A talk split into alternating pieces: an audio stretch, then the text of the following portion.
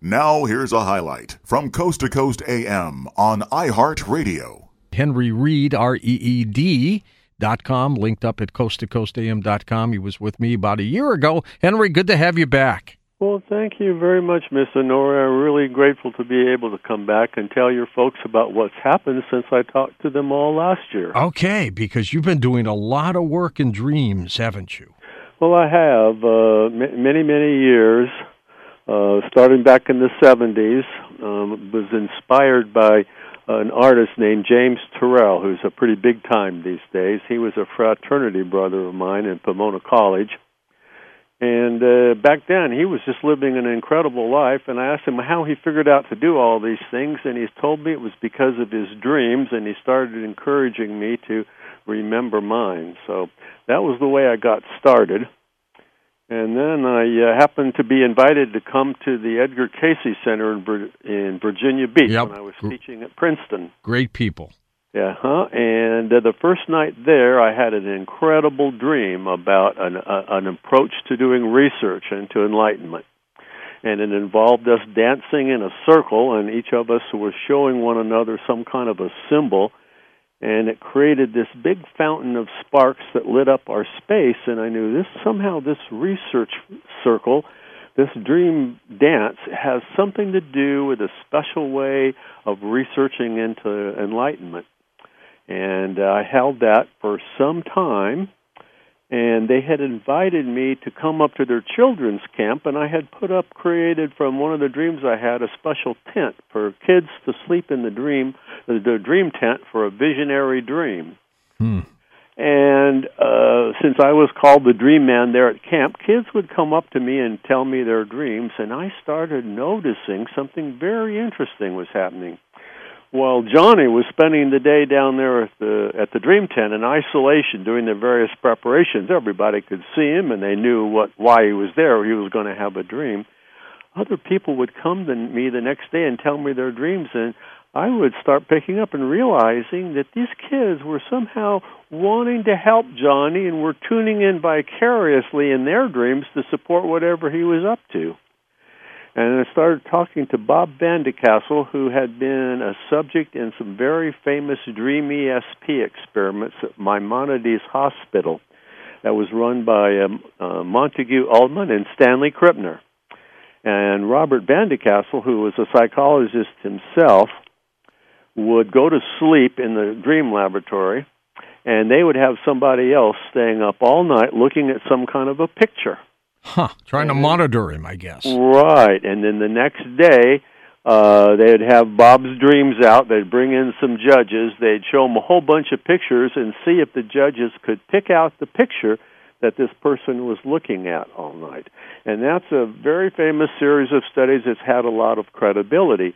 But I knew Bob personally, and he told me about something that was not in the research. It wasn't published or discussed and that was that often the person who was staying up all night looking at a picture would uh, respond to some of Bob's dreams as they were revealing personal things about them. It had nothing to do with the pictures, and Bob said, I thought the people were more interesting than the pictures that they were looking at. And that gave me this idea. Maybe we could do what the kids were doing spontaneously, maybe we could do it on purpose and so we tried that and got a group of people together, and this was way back in the early 70s, and explained the process that we're going to ask for a couple of volunteers. And you have some kind of a pressing problem. We don't know, we don't want to know what it is, and we're going to form a circle of people around you who will promise to remember a dream for you tonight. And that's how we started and there were two groups and very different sets of dreams, but that were very relevant to the two people. And uh, what's it been like almost 40 years since then? We've been practicing it, doing it many, many times. It's been written about a, a number of, of different uh, books and articles and so on. And it wasn't too long ago that one of the things that really impressed me. I mean, the Dream ESP aspect is kind of a hook, especially oh, you know, sure. for your listeners. That's powerful. But the other thing that was coming out of it was that it was allowing people who normally wouldn't remember dreams to to have a dream recall and somebody came and studied that you know and showed gosh the, the dream recall goes way up in people when they participate in this it's sort of like an altruism thing you you reach out and you're going to help somebody and the only way you can do it is with your dream and you darn it you do remember a dream so it's proved to be for we've had people say, "Oh, I've never remembered a dream in a long time. I don't think this will work for me." I said, "Well, if you sincerely want to be in the circle to help this person and you promise to remember, very likely you will." And they come back and say, "My goodness, I didn't believe it, but I did remember a dream." And that was an un how would you say an unanticipated extra benefit of this for a long time, we thought the main purpose of the circle was to prove ESP when you can put it to a practical purpose and gets people's hearts involved mm-hmm. in altruism.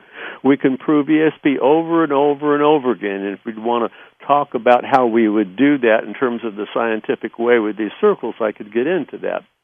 But as we interviewed people over the years, the ESP thing seemed to be less important to them. It was the bonding that was going on in the group, the surprise that people could tune in on this, the person who was being dreamed for feeling so touched that people would make that effort and that could see into their lives hmm. in those kind of ways that we thought this is really kind of an important thing for bonding people and growing empathy in strangers and whatnot. And then dis- discovered it was my wife who did this. It was maybe about five years ago. We've been all these dream circles in the past had been done in person, and usually with me giving a big pep talk about it. Right. And then somebody maybe going home and trying it or what have you. Well, we're out here in the country, farmland, very, very uh, sparse population my wife said, I wonder if this stuff would work out with the farm people. And she said, I'm going to go get some folks together and see if this would work. Well, it did, and then they wanted to do it again. But it was such a big deal to get everybody together one night, you know, to get together, decide who they're going to dream for, then to get together the next day to discuss all of the dreams. So she said, I wonder if we could set this up by email. So they did. They set it up by email. They decided who they would dream for, and then they got the, just had to get together once the next day to discuss the dreams. Hmm. It worked just as well. It bypassed the circle, but it worked. Yeah, exactly. And nobody knew, you know knew. So I said, let's try that with some strangers. And it worked again, and then that's when I huh. got onto your show. I all right. That was back in June of last year. Right. Okay. And what I was offering, and I'm offering it again this time, if people will write to me at henry at henryreed.com, I have a free book I'll send them. It's an e-book, 90, 90 pages. It describes the whole process and so on and gives the instructions of the emails. Now, this is what's really incredible.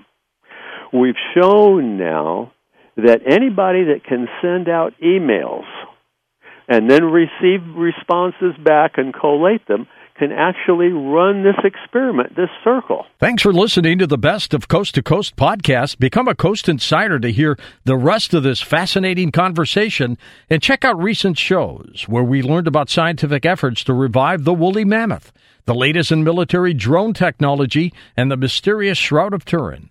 And you can listen to those programs and many more amazing Coast shows by heading over to coasttocoastam.com and signing up for Coast Insider.